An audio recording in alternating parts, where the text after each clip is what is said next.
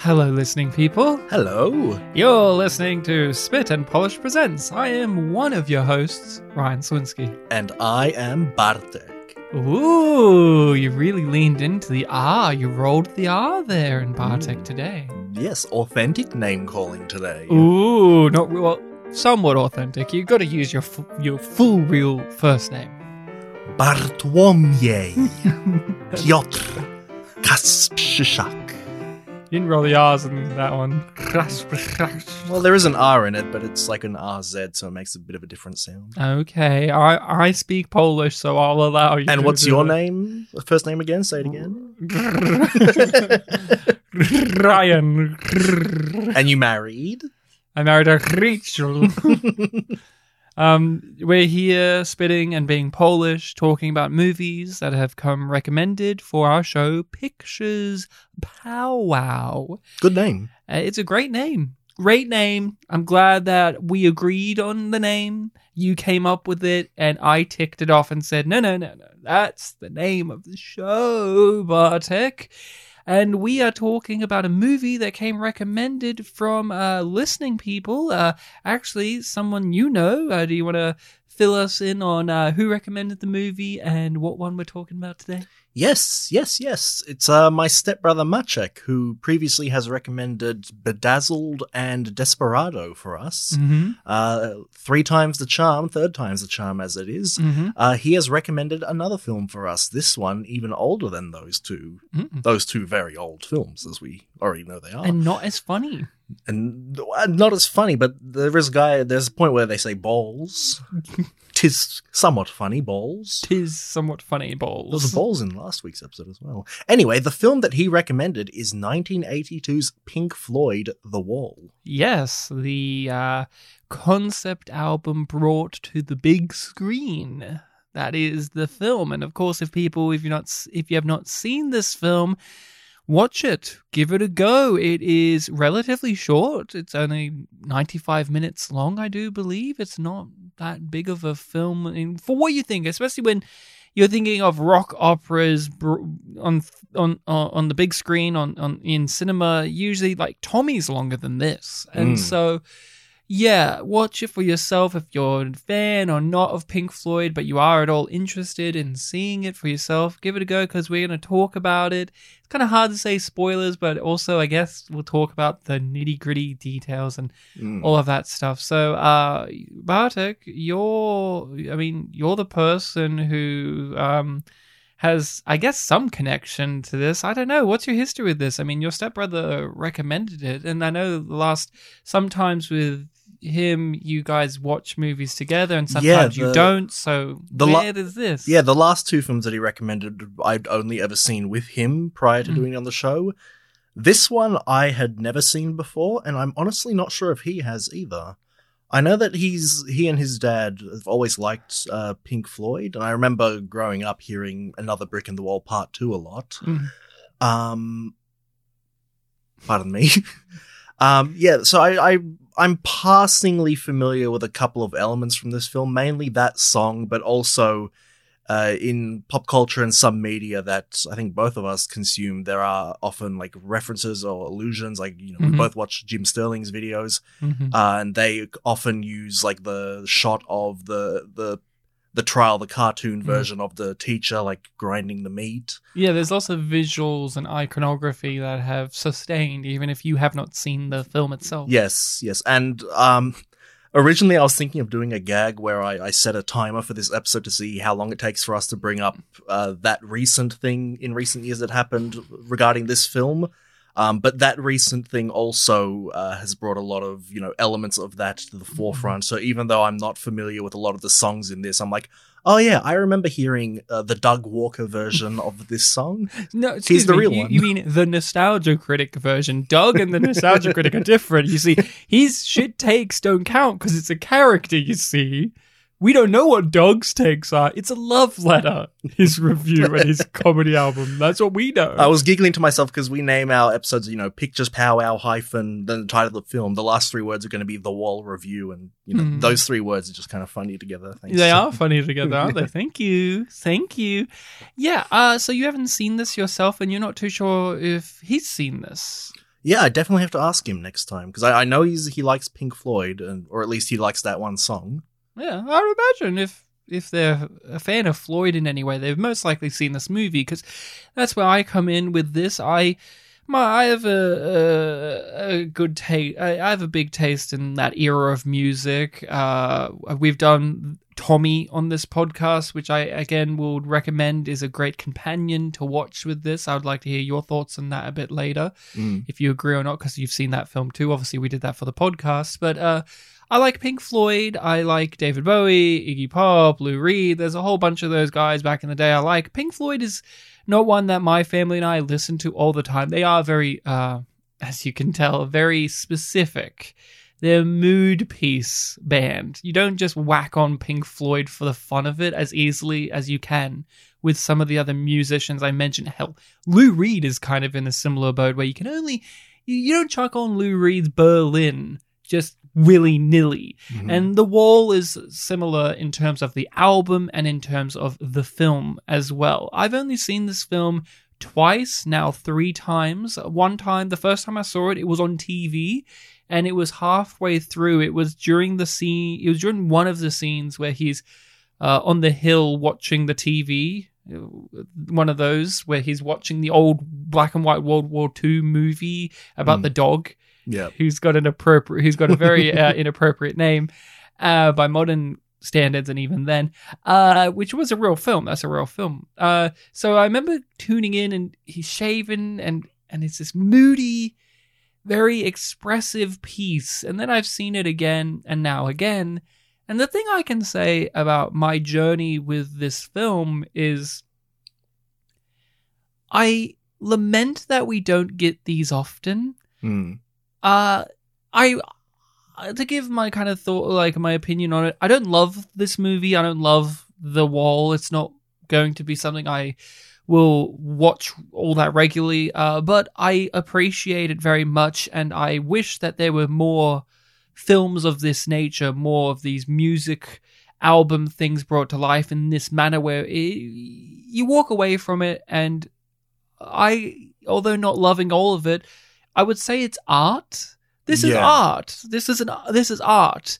You may say it's pretentious, but I say it's art. And the last time I think of something like this is uh Daft Punk did something like this as well. They Oh, really? They had some album of theirs. I, I I'd have to look back into it. I'm not a huge Daft Punk fan. I like their last album. That's very ironic. I like that. I remember listening their their um random access memory album i do believe is their last one.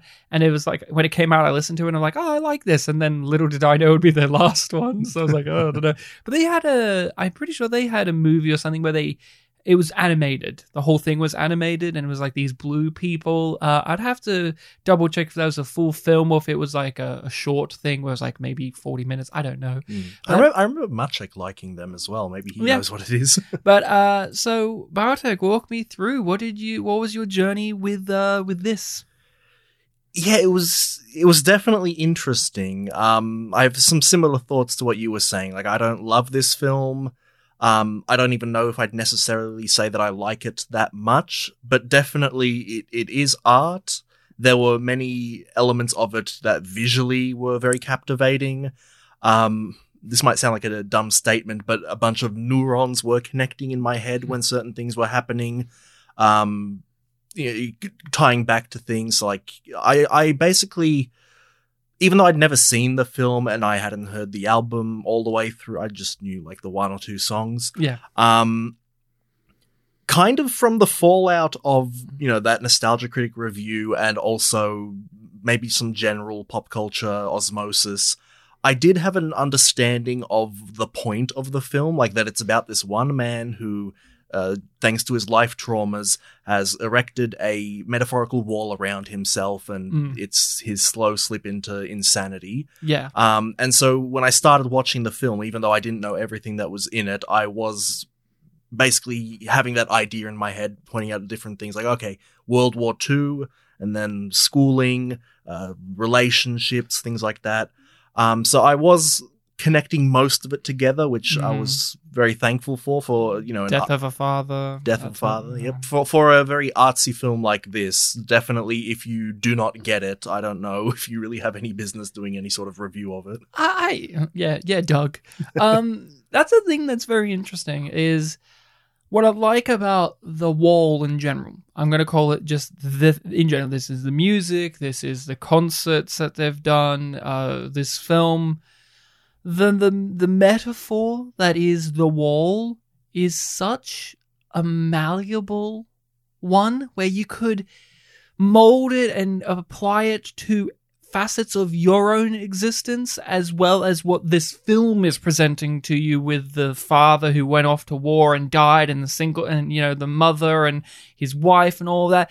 Just this concept of the ways that these moments in your life build yes another brick in the wall of you and you could apply it to whatever. So for Mm. me i can easily look at this and go there's this element of masculinity. There's with guys we are conditioned in lots of ways to when we have a emotional trauma we just suppress it and we just keep it in and we just build another wall and it just goes on top of each other until eventually you snap or something goes wrong. And see that's one way to look at this. And that's what i like about this as a piece of art and thought because this film obviously gives you a narrative. It's not told in a conventional way but it's a pretty I mean, to me, it's a pretty simple story about a guy whose father died at war and he's raised this way and he's yearning for this. And eh, like you say, building up this wall until eventual madness and gets into crime and has to actually face the consequences of where they are at and break down that wall in the end. And heck, even the last visual of the movie is children, the next generation, having to clean up the mess left behind. hmm Just like how he has had to do the same for the trauma of World War II, right?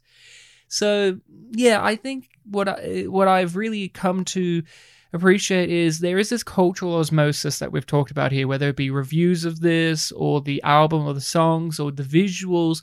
But what's really hearkening to me is the creative masterstroke of the actual the actual wall itself as an idea that you can spin off into various different avenues of creation even because the album is slightly different to this obviously and then the movie is what it is and then the stage shows they keep adding these different things and i actually got to see a few years ago by happenstance roger waters live hmm it's just him and he's performing all of his Pink Floyd songs and other songs. And of course, he performed a great amount from The Wall. And when he did another brick and you know another brick and wall part two, they got school children on like from Melbourne. They got some school and they got these primary school kids on to sing and do this whole routine, and it was awesome. It was amazing. And obviously, when I saw it, this was in the context of we were.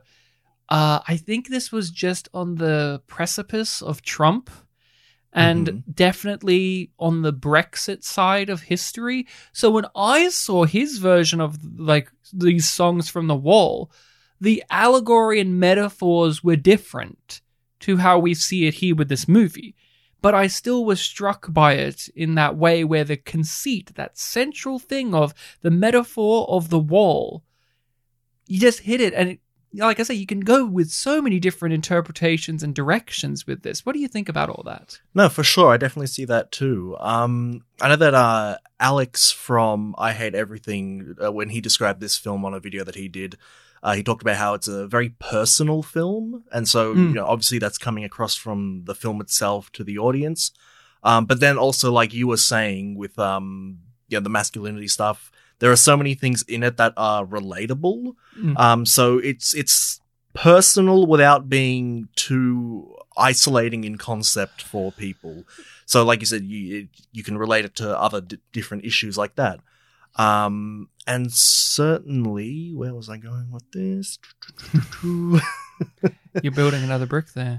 yes, certainly. Uh, a lot of the personal elements of this are built up from uh, historical context of like World Mhm. War II, the education system in England in the 1960s. Yeah, cultural context, cultural well as historical. contexts Yeah. and like even like me I, I work as a teacher now and i see the education industry of now and see how different it is to uh, in the film yeah. seeing how in a in a weird way like what it's doing is causing damage but in the short term like the teachers hitting the kids and they're getting them Mhm. to behave and there is this almost catharsis of like oh yeah if only it were that simple and it wouldn't have Mhm. repercussions and Yeah, and and with you being a teacher, you have your context. With me, I grew up in rural Australia with my schooling system, and I watched this movie and I relate very much so to it. Mm, While you've told me your horror stories While yeah. you you would have different context as well from now being a teacher, but also from your own schooling experience in which Yeah, you private Catholic school, private Catholic school in the suburbs.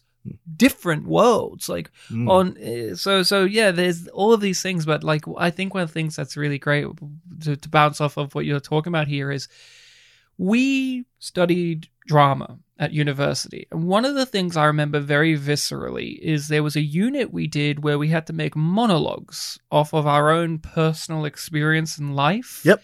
and we had to transform it into something. And I don't know about you, but there was a great section of those monologues that people would do that were too uh, too removed or isolating for me an audience to relate to because it was too close to the person telling the story in which they they only understood the needed context Mm. of that story or their monologue. While here, there is enough artistic liberties taken in which it becomes a far more universal experience to watch. It's not just you are watching Roger Waters cry in the corner about how he had a bad time at school, right? It's Hmm. got all these other elements that heighten it as well, that brings you in, Yeah. right? The fact that it's a lot of it is so heightened and yet still you can relate to it in a way is quite impressive because, you know, it's you lost your dad in World War II, you know, not all of us were born that early. No. Um you had a schooling system of a very specific time, you know, again, not all of us were alive at that time. Mm. Um you are a very, very famous musician who performs on stage and you have your own experiences from that. Again, not everyone can relate to that, but there is, you know, all these like common things of like uh, family trauma, um, the developmental years in Mhm. school, Identity, identity, purpose, purpose. Anyone who has like kind of been in a position of any sort of power, you know, you might relate a bit more to. Again, this is something that wasn't really in the film, but I didn't know about it until after I'd finished it. Like the the inciting incident of the formation of this whole album, Yeah. where he Roger Waters, I think it was, Mm. spat on a fan, Yeah. and not only was he disgusted at himself for having done it, but he was shocked at the fact that the fan like enjoyed it. Yeah, he had a disconnect. Yeah. He didn't understand what that was. And this album, in part, is to explore that notion. And yeah, you don't need to know that context when you watch it, but there is this element to the film as well, to, to the film, the album, this whole entire thing. Especially now, like I said to you, I saw Roger Waters perform this a few years ago, where there is something about watching an artist, a writer, director, musician, be fascinated by some idea and Hmm. want to keep trying to figure out what the answer is or some kind of avenue to explore with that. And that incident there gave us this, gave us this album, and then the album gave us this movie, and then the you know it goes on and on and on. And that's how it works sometimes, right? When we do creative endeavors, sometimes the ideas, sometimes the scenes that we create, the characters we create can come from the most you know, little of things or like little things that just jar you or, or, or, or confound you or excite you, right? And this Mm. is obviously his version of that. But again, there's that artistic uh, expression there in which it is not just woe is me or like so internal to that person. There is the ability to transform that into something that you and I, after all these years later, without all those things in common to the artists that created it, like you're talking about, like we weren't in world, we didn't have World War II parents that died and all that kind of stuff. Where we in twenty, you know, in 2022 can watch this and get it in some way that's personal to us, right? Yeah. Because while you were talking about the things that we like, some of the things we don't have in common in that, I was also thinking about the things that we personally do. Like we are children, we are children of people who were affected by World War II, For sure. being Polish, obviously hmm right? So we understand the uh, cultural and uh, familial uh, trauma of that war, which still rings out all of these decades later. And it's kind of funny that there's a bit in the movie, right, where it becomes like neo Nazis, Mhm. and you're like, oh, this is still relevant today. Huh? Mm. It doesn't make you feel great. um, but yeah, you were saying anything else you want to go jump off of there or keep going with your train of thought? Um, I, I guess yeah. Just the other thing with that was, well, the other thing, the the conclusion of that was, it, e- even though that inciting incident might not necessarily directly relate to a lot of the things in the film, it definitely explained like the the neo-Nazi and rock star side of it a bit more. Yeah, oh, Because- 100%. because yeah, there there is also this disconnect between him as a performer and his fans. Yeah, yeah. Oh, yeah. So, um, I, I mean, briefly, because I mentioned it before, what do you think about this in relation to other pieces of media we've done here on the podcast? Because I know you um usually like a little bit more of a conventional structure to stories, a little bit more dialogue, a little bit more obvious character beats like with the neon demon i always bring that up as like that was a disconnect for you in that Yeah. way and then obviously we've done tommy which i think to me is is is a film that you can draw parallels to so what do you think about that kind of stuff when it comes to the wall definitely when I walked into the film, I was thinking like, oh, it's going to be like Tommy, and Mm. yeah, I, I actually really enjoyed Tommy, so I was thinking it was going to be a similar experience to that. Um, and I think maybe I did myself a bit of a disservice in that Mm. sense because, like you said, this one is a lot less conventional in its storytelling. I tended to gravitate towards it a lot more um, when we saw the character, our main character, Pink, in uh, I always get these two mixed up, diegetic and non-diegetic. In, in like his w- literal happenings, like when he's Yeah. a kid in the park and things like that. Um, you know, d- a more direct uh look at what is happening in his life Mm. versus you know all of the imagery that we saw before. So like at, before that point, you know, we saw all the soldiers in in the war. They were dying. They were injured. They were slumping away. Um, I can't remember everything else that happened before that point, but there was also yeah the imagery in the church of like Yeah. him playing with the toy while his mum him, prayed. him at the park him at the park. Yeah, well, the park is the baseline of, of Yeah. this point. Um, and right there, I was like, okay, so we've got you know this kind of beginning point here. Mm. We're gonna build up to you know the the sad, quiet man watching TV. Mhm. Um, in these moments where it was a bit more conventional, yeah, I could follow it a bit more. Um, but in a lot of the more abstract things, like we have a lot of the animation sequences, Mhm. which were, you know, great to watch, but, um, yeah, just required a lot more attention and me, uh, thinking thinking. It's interesting because to me, and maybe this is because the iconography is so iconic, because like the animation Mm, is so iconic to me. The animated sections were the least confounding to me in a way. Like I kind of when I watched it, and maybe now when I talk about it, I go oh, struggle a bit more. But when I watched it, those are the segments, if anything, I was the most like, oh yeah, I get what this is. Like Oh, yeah, for sure, for sure. all of that. So For sure, all of the, like I Mm. said earlier, all the neurons were connecting. Like, okay, I understand Mm. this is representing, you know, evil. This here is representing all these elements of society that we deal with, things like that. Um, but yeah, just relating it back to that main character, like all the specific points. Like, I knew, Mm. I, I- in a way, because of the pop culture osmosis and the people talking about what was wrong with the review, this is what it really meant. I did walk in with like a slight checklist of things that I knew was going to happen. Like, I knew there was going to be a trial with a big bum. yeah, Um, there was going to be the teacher, things like that. Um, and I guess also trying to relate it back to that framework. Like, okay, what specific element, what specific brick of the wall am I? Is this Mhm. in reference to?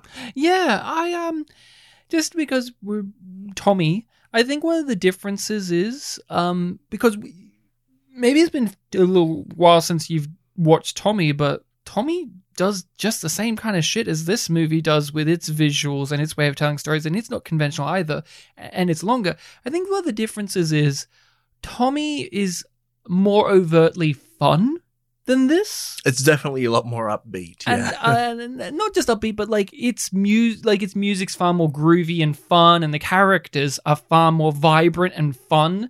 Um, like cousin Kevin and Uncle Ernie and the Oliver Reed character, which I know you loved, and uh, with his sexy legs, and so you have a little chuckle. But here, it's not really about characters in that way. It's mainly about Pink, and the rest of them are th- uh, are thematic representations of things in his life. The mother's not really a character. The the wife isn't really a character. The teacher isn't really a character. But in Tommy, they are characters. Like they have wants, needs, desires, dreams, hopes, all of that. But it is just as fucking bizarre. And also, both films are dealing with the trauma of World War II on a younger generation who would then grow up to be. Mm almost uh, Christ-like figures. Yeah, I did note that both of them lost a father in the war, and then they grow up to be Christ-like figures. Um, mm.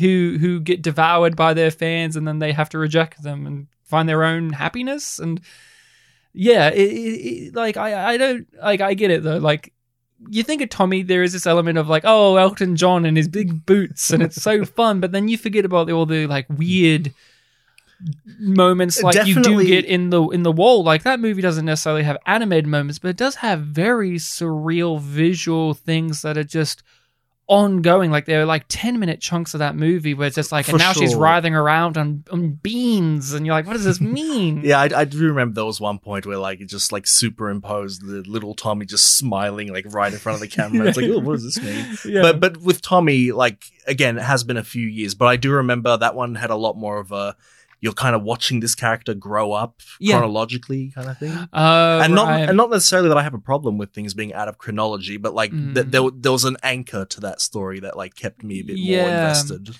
I guess my anchor for this one was Pink as an adult staring at the TV, and every time we go back to his childhood or him further along destroying himself or getting married in the past, all that, we would always keep coming back to him in that hotel room in that apartment or whatever, just destroying himself there. And that was kind of my anchoring point of like, okay, what's what's bringing us to this point? Mm. Uh, in the past, present, or future. What's bringing us here? I really liked. Uh, you know, what was actually my favorite segment. Uh, yeah, one of my one of my favorite segments was seeing in a matter of moments him meeting his girlfriend and marrying her and all of that. I really like that say that that especially because the juxtaposition of the images we've seen of him where he's got like uh, uh, uh, in that room where he's got like the short hair and he's like riddled and he's pale. And then you cut to him at the wedding and he's like in a full three piece suit and he's got like this luscious head of hair that's like very poofy and hmm. he looks like the rock star he's supposed to be. And i really like that sequence of events. Like how they could, in a very short moment of time, just give us who this character is that he's marrying. Like, okay, we get it. They met like this. They have sex. They do this. and before you know it, they're married. Like, just time has accelerated in that manner. I love when movies can can do that when they can just accelerate through time in that in that way. And the music is obviously helpful to that as as well. What was a standout sequence for you? Um, it feels almost well, duh to say, but I really enjoyed a lot of the animation sequences, yeah. especially the early on ones. Um, all, all the shots of like the the black birds with like the mm. blood dripping off of them, just like really striking visuals, and you know, any moment where like a thing would be quote unquote normal and then start decaying, it's just like, oh wow, this is this is really cool. Yeah, I really like the flowers. Um, mm. Sexual and fucking, and then they just turn into other things. I like that visual, and uh, yeah, the the animation's gorgeous. Did you know that the animator of this would go on to work f- and does do the character designs or the initial character designs for Disney's Hercules. Oh, Hercules, right? I didn't Mhm. know it while watching, but afterwards I was like, Mhm. oh, interesting.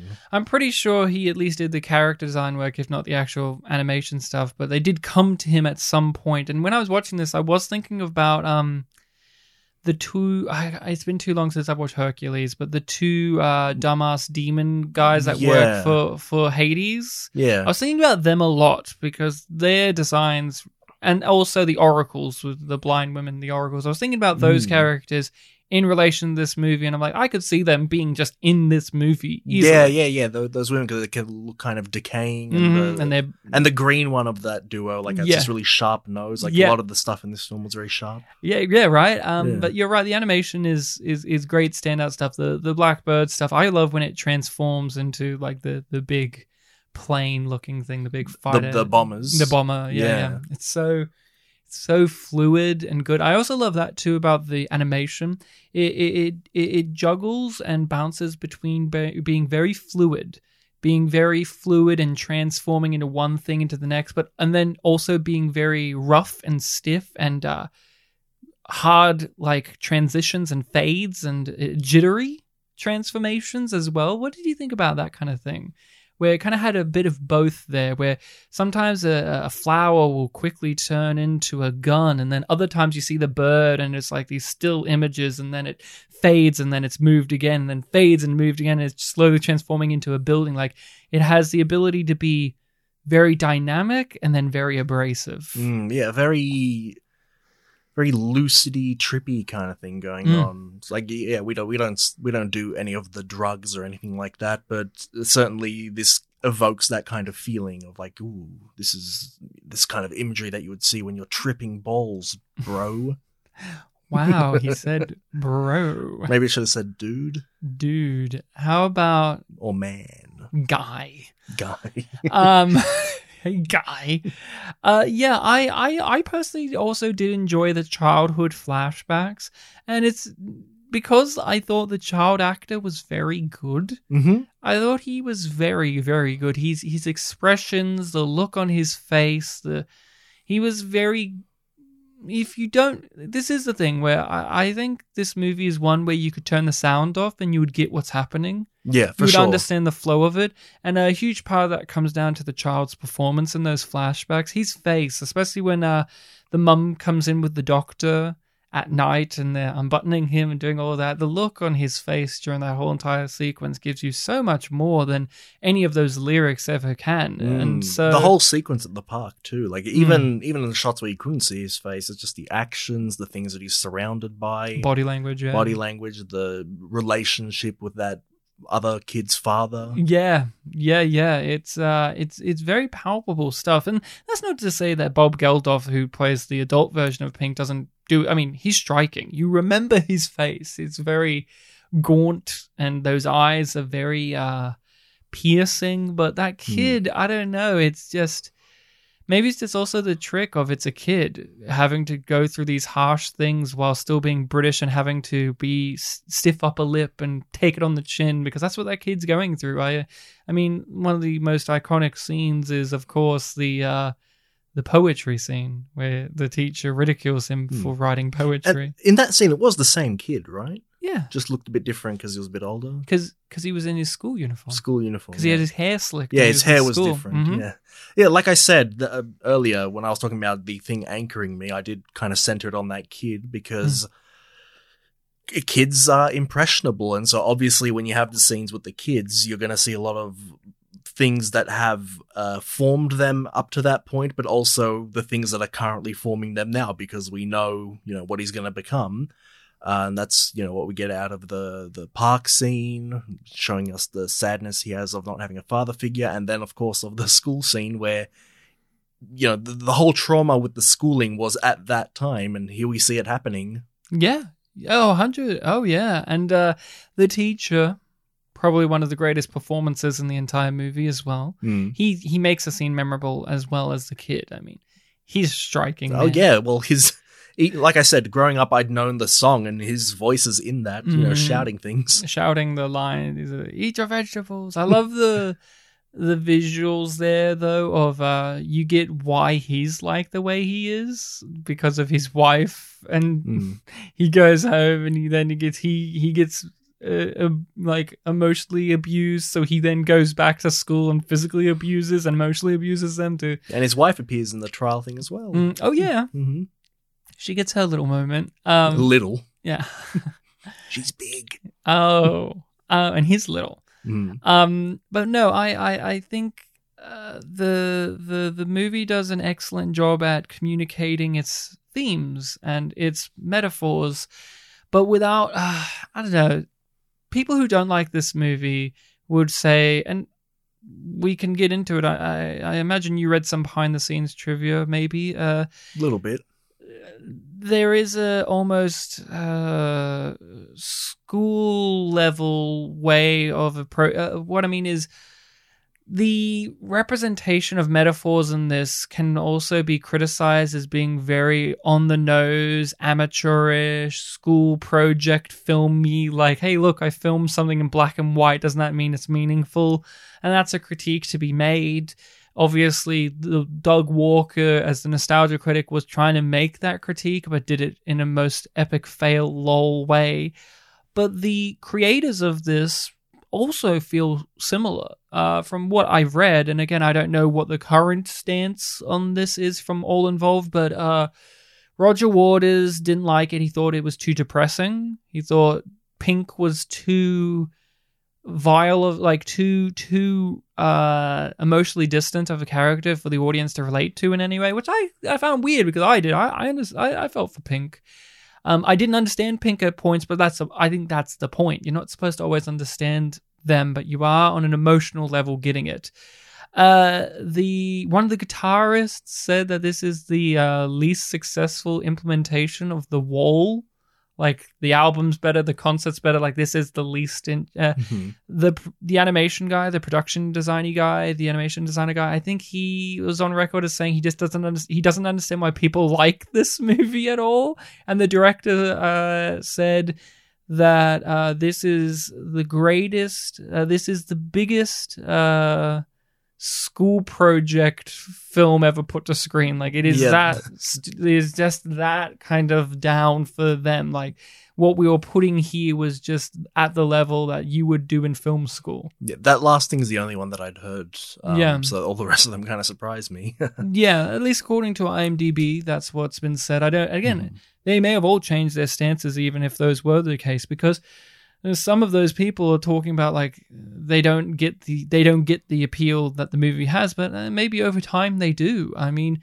Uh, that's just how it works. Sometimes maybe they don't, maybe they still don't like it, but uh, evidently this has struck a chord with people. Um, what were some other elements of the of this that worked for you? Um, other elements of it that worked for me. Let me just scan over the film in my mind. Um, oh, by the way, similar to when we did the uh, 60s Batman film, I found this film on Facebook. Someone uploaded it to some Oh. page. So, yeah, every other version I could find was way too quiet. So I found a Facebook one that was Oh. just fine. That's something I'll, I'll, I'll give a positive to. Sound design was great. Mm. I really love the mixing of the the dialogue is very faint and it feels like it's at the back of the room. That gives a great emphasis to the music and just how he is so zoned out to what's going on around him that the dialogue itself is very off in the distance because it, it doesn't matter to him what Bob Hoskins is saying or what his wife is saying, especially the wife scenes Mm. where she's trying to communicate with him and then just can't be bothered because he can't be bothered. And that was great. That's a that's one I just want to highlight. I don't know if you have any opinion on on that. Ah, no, no, it was all good. Um, something else that struck with me. Uh, I remember, I can't remember what the name of the song was, but it was one where the visual was just him like banging on the wall. Is, was somebody out there or something like that? Mhm, mhm. I remember that one uh, struck me. Mm. Um, mainly because, yeah, for most of the film, when we do see Big Pink, you know, adult Pink, he is this, he is self isolated, you know, even when you just simply look at him, he's, he's still, he's just staring at the TV. Um, you're not really getting uh, something directly out of the body that you're looking at. And then here in Mm. this scene where he's banging on the wall, is there anybody out there? You do get this. It, it really, I guess, like you said earlier, it, it is very direct in its metaphor of like, oh, he's stuck in the wall, banging. Everything on the other side of the wall is outside the wall. Yeah. Um, but yeah, that that really highlight highlighted highlighted the self isolation element. Yeah. I mean, it's it's a great moment and the wall is this big thing that just you can't tear that down. I I mean, uh, there's so many things that I do love about the movie. The music's great for me. I'm a bigger fan of this than this type of music than than you are. Mhm. Um, so this does get to me. I mean, comfortably numb. Great song. Uh, Goodbye Blue Sky. Another Brick in the Wall Part Two. Even Part One's good Yeah, I agree. there's it's just one of those things where it's like um Pink Floyd, right? They're a big band. They're one of the most beloved bands of all time. Uh, they they they they have albums like Dark Side of the Moon, right, where people just say greatest album of all time. Greatest album of all time. And you there's there's a level of uh I don't know. They come across as almost impenetrable in that way. I don't know if you get that at all. What I'm saying there, of they're so revered, and this is just another element of of of of their status of as artists that just makes it, uh, for some people a little bit lackluster when you actually do it. Like the hype is built up, like the Wall and and all their albums. Pink Floyd, they're one of the greatest bands ever. That sometimes when people go to it, it can be a real oh okay I'll be honest, like growing up, even though I knew the song and, you know, the name of the wall and things like that, I didn't actually know all that much about the band itself. In fact, I didn't even know if it was a band or just one guy. Like, Mhm. oh, he, there's the guy that calls himself Pink Floyd, Mm-hmm. the guy who made all these songs. Mhm. Um, I don't even know that I could tell you what they looked like, even if you showed me a photo of them. It just there is this sort of like impenetrable thing to them, and I think when I was reading up trivia about, I can't remember if it was for the band itself or the movie, like, uh, it pointed out that in a lot of their not so much promotional things, but like in their cover art and you know various art like that relating to their albums, they don't tend to put pictures of themselves Mhm. on them, so it does create.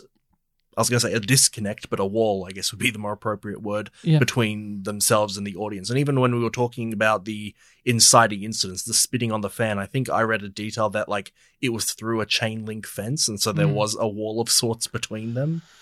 Yeah, and uh, yeah, Pink Floyd. I mean, their albums, like you said, they don't usually have them on them, and what they do have though is iconic pieces of art in their own right that, for some people, are what they know of Pink Floyd outside of the music. Like I could show you album covers of theirs, and you go, "Oh, that, oh, that's a Pink Floyd thing." I mean, obviously, uh, we got you know Dark Side of the Moon. You got the the triangle with the beam of light coming out of it, and that's like an iconic image. I'll show you, and you go, "Oh yes, I've seen I'm that." pretty a sure I know million times. And Yeah. My personal favorite is I'm forgetting the name of the album now, but there's this one great album cover I love. It's it's it's just a visual I like where it's like. Uh, uh, I think it's two businessmen shaking hands, but one of them's just on fire, like completely on fire. And it's like a picture, like these, like these two guys, and one of them they've just covered in the things and lit them on fire.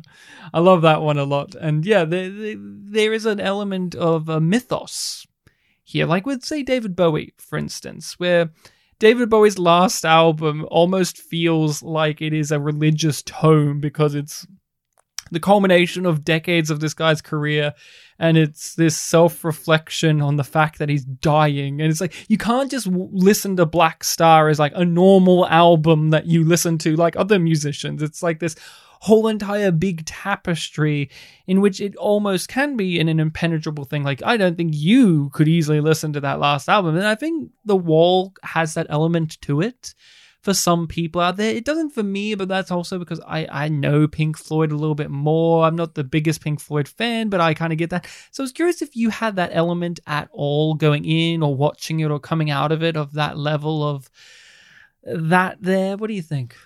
I know that with me, when it comes to like music and musicals and things like that, I tend to just gloss over lyrics a lot. And I knew that for this film, that would be a real problem because so much of the story is being told in the lyrics. Like, you know, there are strings of consciousness lyrics happening there. Like when he's the, you know, fascist guy, Mm. he's like talking about all the, the people to discriminate against. Mm. Um, you've got all these like little poetic things about, you know, missing his father, things like that. So when you mentioned earlier that like you could almost mute some scenes and get things out of that, I think visually that's what most of the stimulus I was taking in was. Mm. And whenever I was trying to listen to the lyrics, it was kind of like a, you know, you're focusing on your breathing now. It's like, okay, I have to kind of analyze this because I'm doing a review and I don't want to make myself look silly. So Oh, that's interesting. So when you yeah. just listen to songs just casually, what does draw your focus? Is it the actual music itself, the beats, the rhythm? I think so. I always, I always kind of relate it to the fact that I like Bollywood so much. like Ah. I don't know the language there. I like a lot of songs that aren't in English and I don't speak the language. So it's, you know, Mm. kind of everything else about it that's catchy is kind of what I gravitate towards. I gravitate, I, I, and I think a lot of people do gravitate towards the vocalist and Mm. the oh yeah, the, the sound of the words coming out. the, the, too, yeah, the sound and uh, the actual lyrics. I get drawn to lyrics. So, uh, but then sometimes, you know, I also agree music, the actual music, the beats and rhythm and the sound and the bass. Oh, the bass and all of that. Like Rachel and I last night, for some reason, uh, Rachel had accidentally played a, a video and it was the music video for Turn Down for What, which is a song. And the lyrics to that is Turn Down for What. That's it. That's the lyrics over and over again. Mhm. And the and it's one of those like I don't even know how to describe it. Uh, I don't know what the proper vernacular for what genre it is, but you know, moderny, techno-y, hip hoppy thing. And the film clip's amazing. And I, but by God, do I will will I forever remember? Turn down for what? Do, do, do. And it's like, it's one of those things where it's like that song literally only has like one lyric over and over again, but boy, will I remember that lyric because it's said in such an aggressive tone of voice and party tone. And but uh, it's weird because it's like the music's great, but what do I remember? Turn down for what? it's like what turn? What am I turning down for? I guess also with the um the thing I said about you know foreign languages, like whenever they do throw an English line in there, Oh, you like, notice it. that obviously stands out. Like I'm watching the second Gundam show, and like the opening is in Japanese, but then there's one point where it's like, "I wanna have a pure Mhm. time. Everyone's a noble mind." I'm like, okay, Yeah. interesting. yeah, yeah, yeah. I, I mean, I get distracted like that when it's just in dialogue of any foreign film, and there's that one word that doesn't have any translation that isn't in English, and that, that is that it has to be in English. Like it's just so funny to me. Like we talked about that, that with the Bollywood films. Uh, no, the music to me is is really well. What I was uh, astonished by on the rewatch, because again, I haven't watched this in many times and not in a while, is, and I was curious of your thoughts on this the songs aren't always and, and rarely are particularly that long. Hmm. Like with most musicals, like again, compare it to Tommy, you'll have like a full four minute, maybe five minute musical number where things are happening. Well, here there'll be some songs that last maybe a minute. There'll be like Yeah. wilting in and then it'll go away and then it will be ambiance and then something else will happen and blah. They're like to me when um another brick in the wall part 2 kicks in that's like the first song in the movie where it's like this feels like it's a full song and even Yeah. that is inter interjected with scenes. Yeah, and I was gonna say that one, like the transition between the previous song is literally just a scream, so it feels Yeah. like it's two songs actually. Yeah, right? Yeah. I was just um I was thinking, curious yeah, what you thought about that because uh, that could It- be it something. is- it is definitely a good point. Some of them feel very short. Um, I know you compared it to Tommy, but me, I just thought of um, Oliver. Mhm. And in Oliver, like the short songs are at least like you know two, three minutes still, and, Right. and then there's like the two or three really long ones. So yeah, yeah. it's interesting. Yeah, for sure.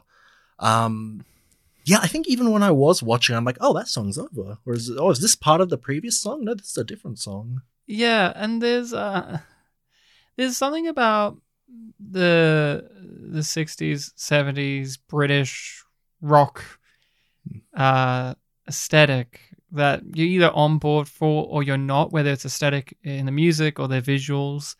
And I'm on board for it, of course. And even though they're not at all related, and I'm sure Roger Waters would be spitting mad if I even mentioned it, but there were little things here and there that reminded me of Willy Wonka and the Chocolate Factory for some fucking reason. Because it's that era. It's that era where, like, 60s, 70s England dealing with things and using the music and this and the and the things to be um biting because that's the thing people forget that willy wonka and the chocolate factory that movie's a very biting film people Mm. forget about that but it's very biting about society especially of that era and people Yeah, forget about the documentarian side of that movie I did too until I re- I wa- rewatch. I only watched it once. The Red Letter Media video on it, where they were talking about how like before before we even meet Willy Wonka, we're still in the golden tickets need to be found thing. Like most scenes are shot like documentaries, shot like documentaries or are just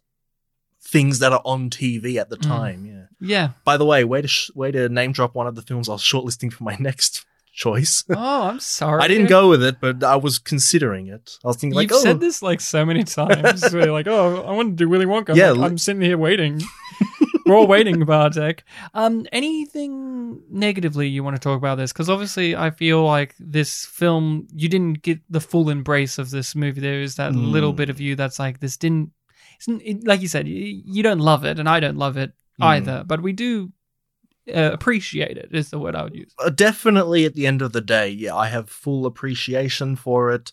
Um, it is a film that wants you to feel, and certainly, like I said, my my dumb phrase, the neurons were connecting. I did get all the feelings out of it, and on that level, it's just a matter of you know piecing it all together to really you know dissect and analyze it. And in that sense, it is a very successful film.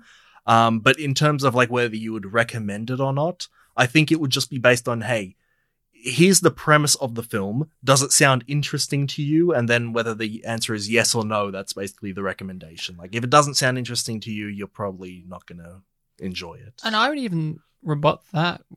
If it does sound interesting to you, you have to know what mood you're in to watch it. This is a mood piece. Hmm. Like I don't know how, what was the context for you watching this. Like you said, you found it on Facebook, but like even though I enjoyed this movie, I had to watch it for this podcast, and I'm not afforded the opportunity to be like, okay, I'm in a real contemplative mood, so I'm going to watch The Wall. My context was I just finished dinner. Hmm. and there's my plate over there that's finished with food and oh maybe i should scrape that in the bin now. Oh no i'm going to watch the wall. Should i turn the lights off? Yeah i'll turn the lights off. Oh it's getting a bit hot now. I'm going to turn this fan you know It's very, it's very, uh, yeah, an artificial situation in which you eventually watch The Wall. It feels like something you have to choose to watch because you want to watch it. Yeah, for me, it was definitely a thing of like, oh, it's getting a bit late. Do I want to watch it now or in the morning? yeah and i think um the film's great but i think there is more of a um accessibility to the album because when you whack on an album Hmm. You know what you're doing. When you put on an album like i'm a person mostly i listen to full albums of musicians. I have my shuffle spotify list where i go through but i oh, um, i want to listen to david bowie. I want to listen to iggy pop. I want to listen to this musical. I'll whack on the album. And when you do that there is a thing in your brain telling you like i know exactly what i'm what I'm wanting right now. And I say that because when you put on the wall, you and you have heard it before or you're doing it the first time, there's this element of that where you go, I know what I'm putting on here. Well, with a movie, like there, there is that there too, but I don't know. There, there's different experiences to listening to music. There's a vibe of music. Hmm. There's an element of you're not having to pay 100% uh, as much attention, but also your attention is drawn in different directions than it is. And also, when you see a thing live, when you go to see a musical live, whether it be this or Hamilton or Rent or whatever, your focus is in a different direction as well because you've paid to go see it. You're physically going out to go see it. And so Mm. you know what you're doing. Yeah, you want to avoid the buyer's remorse. as Yeah. well. And, um, but with this, it's like, I know what I'm doing when I put it on as well, but that doesn't necessarily, um, I I don't know how to describe it, but it's like sometimes I find with movies that ability to shift where my mood is in real life isn't as easy when it Mm. when I put on an album or go out to see a show live. What do you think about that? Do you ever have that kind of experience yourself? I think I know what you're getting at. Yeah, I, I- I guess one very simple statement we should point out about this film is that uh, tonally, this film is quite depressing, Oh, quite oppressing, even. Hmm. Um, it's it's very dark, and it's you know when we were comparing it to Tommy before, we were saying that Tommy was a lot more fun and upbeat and Mhm. things like that. silly. Uh, so definitely it is it, it forces you to kind of go along with its mood its tone um and if you're the type of person that wants to avoid that at all costs then obviously you're not going to watch it but Yeah. yeah again because we walked into it with the context of like oh it's night i had an all right day okay let's watch the wall or oh, i Mhm. just had dinner should i clean the plate or should i watch it should i turn off the light you know Yeah. it's it is kind of like uh, not so much a smooth transition to like okay depressing tone film it's more like a yank all right we're in the film now kind of thing. right? And we've talked about this when we've covered Lynch things. Mhm. You don't just put on Fire Walk with Me like that. You don't just do that. You can't do that. And well first of all you have to find a copy of Firewalk but i see your Oh, point uh, yes y- yes, and and the return isn't just like, oh no, yeah, dude, I'm just gonna gather up the boys and watch the return. and the same with Mulholland Drive, and and like you say, I mean, I think the greatest example we've ever done on this podcast is the Neon Demon, Mhm. right? You didn't really know what you were getting with the Neon Demon, and you couldn't really. Mm, me, I had watched it already. Didn't have the like. I had a mixed bag experience. Experience. Then I rewatched it for the podcast, and I had a much greater experience because I knew what I was getting myself into a bit more, and because it's such a like the wall, like with Mulholland Drive, they are such uh demanding films tonally. Um, you just you've got to be on you, the audience, have to be on board with the movie, not the movie is winning you over, which I think a lot of movies do. Like Mm. when you go to Black Panther, you're not having to win yourself over to that movie. The movie is trying to win itself over to you because it's like a blockbuster mass appeal movie. The Wall is not a mass appeal movie, or even though its themes can be somewhat universal or at least very applicable. There's just, if you don't like Pink Floyd, if you don't like musicals, if you don't like being depressed, if you don't like visual storytelling over dialogue, if you don't like uh, lack of character arcs in the more conventional way, this isn't going to be as, this isn't going to be for you. Um most likely. Or maybe Hmm. it is. Sometimes those things can happen where a movie that's completely the opposite of all the things that you usually like can win you over. Um i don't really have too many actual negatives to say. I just i just um i i i i didn't i just don't know i just didn't love it as much as i do other films of this ilk i am wondering if one day your mother or i will recommend Purple Rain. Mm-hmm. Because I was thinking about other musicians that do this shit, and then there's Purple Rain, where obviously Prince had his movie where he did like bring my album to life onto movie, and it's musical and weird. And Purple Rain is in, is a famous movie, but it's also one where it's like nobody talks about Purple Rain like they do about The Wall. yes uh, certainly like my mum loves the film and she took me to the astor to see it once and Mhm. uh, it did strike me as like, oh, I'd heard so much about this film, but not much about what it is about. About Purple Rain. It's about Purple Rain. Even when Purple Rain came up, I'm like, okay, what does it mean though? But yeah, It means this is what it's like when doves cry. Mhm. um that's all i've got to say about the wall i found it a very moving piece um well, th- there was Mm. the one other personal element for the two of us, Yeah. you know, that we should bring up about a, a certain blue man a, a certain blue man from the PlayStation One. thank you for reminding me so there's two things of note one bob hoskins was in this movie so mario himself was in the movie oh what did you think about that I didn't. did you even recognize No, it I didn't. Re- I didn't realize it until I was reading the trivia. Like, oh, because I remembered that character because he was like this, you know, grumpy guy who wasn't really Mm-hmm. uh, interacting with the guy much, but he was, you know, on the phone looking upset. I'm like, oh, that was Bob Hoskins. That's a really fun thing. And, And it reminds look at him me- and you go, "Oh, it is Bob Hoskins. He looks exactly like and, it Bob remi- Hoskins." and it reminds me, oh yeah, he's British. yeah. oh yeah, he's hundred percent British. He's not the classic character from Brooklyn Mario. Mario, Mario, Mario Mario. Mario, Mario. The one, the Mario who is Mario Mario. he was also in Hook. Cool. You haven't seen Hook? Mm-mm. He's great. It's a Robin Williams film, right? Yeah, Steven Spielberg, Robin Williams. Hmm. Yes, it's got Rufio, Rufio. And uh, the other guy who was in the film, as you found out, so the hotel manager in this movie, the guy with the mustache, that's in that sequence where they've broken into Pink's room and he's waving his finger. He was the hotel manager in Ghostbusters in the famous Slimer sequence. He's an actor that has been in multitudes of things, several Star Treks he's done over his career. But Bartek and I, because we, like I said, we just brought up Mario Mario, Bartek and I are, are, are, gamers.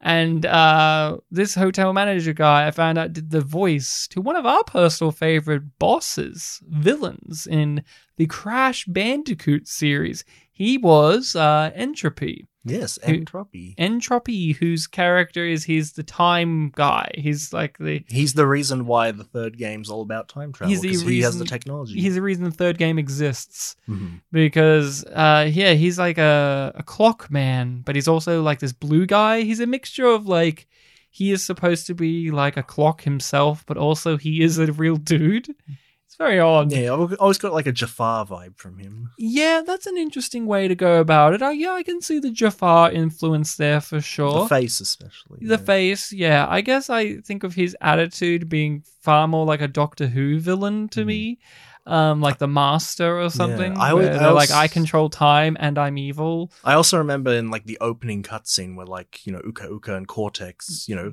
Clancy Brown talking to Clancy Brown, Mm. um, you know, we're like, oh, we've got the new guy, and you see in the silhouette in the background of this just like really shaky thing, and like, what is this shaky thing? and it's eventually making some it's- noises. yeah, and it starts walking towards them, and it comes out of the dark, and it's N. Tropy, and it's like, oh man, this guy's going to be a big villain, and he was actually uh, a good boss battle too. Yeah, not bad boss battle. Probably, definitely top three in that game. I would say. Yeah, of the five, yeah, top. I would say he's probably the second best. I like the N. Gin battle in that. Hmm, that one's mixed, but I, I quite enjoyed it as well. You know, two health bars, you can't go wrong. Yeah, you can't go wrong. I don't know. I like that type of boss fight as well. I like N. Gin. Um, and it's no, it's no, uh, uh, um, Tiny Tiger. What's his name? Tiny Tiger. Mm, Yeah. from that game, or Yeah, yeah. So his fight, the gladiatorial ring. I know that there was um where he's really sexy for some reason. It's like, why did they make him so sexy in this well, game? well, I remember in um Not that I'm not uh, not that I'm into that, of course. well you can be, it's okay, Ryan. Anyway, um, I'm more of a crocodile. Uh, what's his name? Dingodile. Dingo Dial guy. Well, that's because he has the same accent as you. Because he also looks like a, a Ghostbuster. Um, what was it? I remember on the Only Plays playthrough of Crash 3, they pointed out the really weird thing of like Tiny's the only one that was like getting into the whole theme of the game being about time travel because he was dressed like a Mm. gladiator in a gladiatorial arena, and the rest of them was just like, oh, Dingodile in an ice cave, Mhm. N. Tropy in this like weird clocky tower, uh, N. Gin on the moon, and Cortex in just this you know lab looking area. Hey, hey, hey. Now, in the defense of that game, Dingodile is in the Ice Age. That's why it makes sense. It's time travel. He's in the ice. Dingodile doesn't live in ice. Yeah, Right? There's So a flamethrower in the ice. level. Exactly. He's got his modern things, but he's stuck in the Ice Age. And then N. Tropy, that makes sense. He's the time guy. He lives in like a time weird world. And N. Gin is like in the future. Like he's got like what we would associate future tech. And then, yeah, you're right. The End Cortex one just sucks. That's like my least favorite battle in that whole game, I think. Is I the like- final one. It's probably my least favorite Cortex battle. I I like I like elements of it. I, I don't like the fact that because your mask is fighting, you don't get like an extra hit. Yeah. but, yeah. Hey, people. As we're did you want to hear more about the wall? Sorry, that review's over. Now I was gonna say- Crash 3, which is called Crash Warped. I was literally about to Crash Bandicoot Three warped. Crash Bandicoot Um, 3 I was literally about to say as we were talking, like the title of the video should like slowly fade away into cra- Pictures Power Crash Bandicoot Three Warped review. uh, okay, I'm I'm good to go. I recommend the wall. I think people should at least experience it once. again, if it sounds interesting to you, I would check it out, and you might get something out of it. If it doesn't sound interesting to you, you might just No, show it to your six year old. They'll love it. Um, five year old, Five, five, four. four, three, two, one. You know, I think I think as you get younger, they'll actually maybe enjoy it, but yeah, maybe there's that middle ground of like three, four. Just put the DVD in in in your belly, ready for the baby. gather around every single attention deficit person you know, put them in a room, play the film for them. Oh, okay. Bartek's going the extra mile there. I was just implying that you should just insert it up your up yourself and have it ready for when the baby's born. It, well, if you're a flower, you can insert it inside yourself. Thank you, Bartek. I am a flower. um. So, what is the recommendation for next week? Uh, for next week, I want us to revisit a classic, a film that we've talked about quite a bit, but one that I have not seen in God knows how long. Um, it's also, you know, to relate it to my stepbrother Maciek, one that we watched a lot uh, growing up. It Mhm. is Bill and Ted's Bogus Journey. Oh, you're skipping over the excellent adventure. Yes, Going for the. Bogus Journey. because I rewatched that film like two years ago, but I haven't rewatched Bogus Journey. Well, I'm also, I'm afraid that the that other podcast will kill me if I do Uh, it. San Dimas. Yeah. our good friends over at. I mean, they've reviewed this one too. So, Yeah, but they're they're they're all about excellent adventure. uh, well, that's because they can't appreciate the fine things in life, which is this one. So we'll be back with a discussion of Bill and Ted. That's interesting. Yeah, cool, cool. I've been thinking about Bill and Ted recently. Yeah, so I, I was thinking like, oh, you know, you picked a musical, and this is a musical. Should we do the trilogy? But then my last American pick was a musical, so I thought, okay, let's connect it to my stepbrother. if we keep doing musicals, we'll run out eventually. That's the law. That's the law. Mhm. If we became a musical only podcast, would people be really upset? Well, I know you will because eventually we'll do Moulin Rouge. That's not a musical. That's a waste of time. so, people, you can find us on the social medias of your choice, which are mainly Facebook and Twitter. Sorry, those are the two. Mm. Spit and Polish presents.